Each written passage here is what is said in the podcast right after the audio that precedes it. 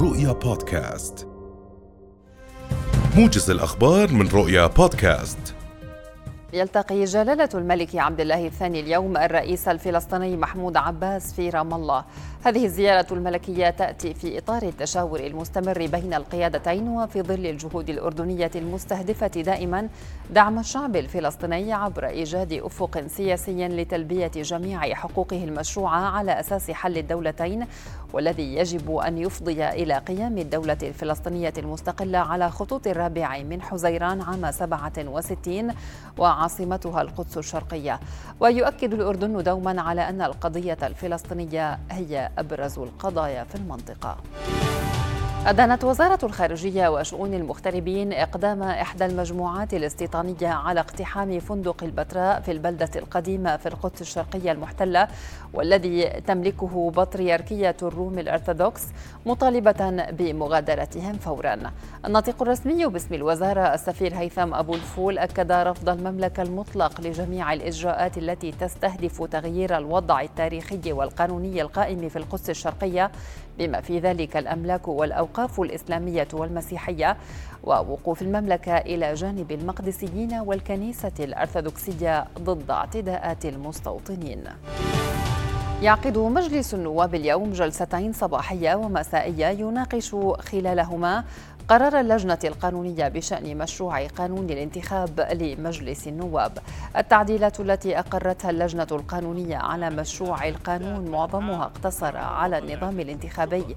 أما العديد من المواد الواردة في قانون الانتخاب المعمول به حاليا لم يجري عليها أي تعديل وتم تخصيص 30% من مقاعد مجلس النواب للدورة المقبلة لصالح الأحزاب فيما سترتفع النسبة إلى 50% خلال الدورة التي تليها ثم إلى 65% أكد وزير التربية والتعليم وجيه عويس أنه لن يكون هناك أي تغيير بشأن موعد دوام المدارس خلال شهر رمضان كما هو في كل عام. ووصف عويس توقيت دوام المدارس الذي أقرته الوزارة في رمضان بالمناسب مضيفا أن الوزارة لا تستطيع وضع موعد آخر للدوام بسبب طبيعة بدء الدوام خلال الفترة المسائية.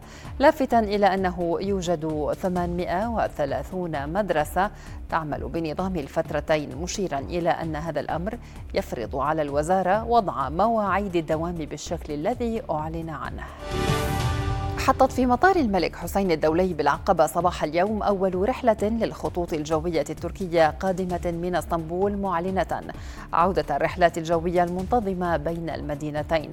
الرئيس التنفيذي لشركة العقبة للمطارات مدير مطار الملك الحسين الدولي رمزي عرفات أكد على أهمية عودة الخطوط الجوية التركية للعمل على مقطع العقبة اسطنبول مباشرة بواقع ثلاث رحلات أسبوعيا وبشكل منتظم مشيرا إلى جاهزية المطار بكافة أجهزته العاملة لتقديم الخدمات المطلوبة للطائرات والمسافرين وفقا لأفضل الممارسات الدولية.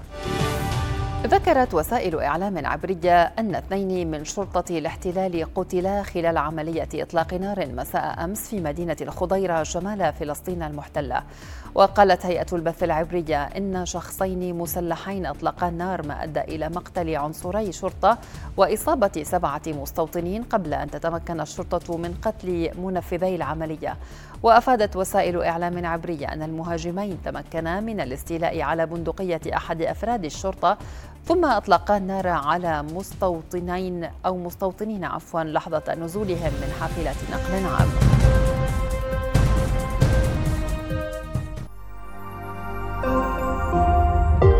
رؤيا بودكاست.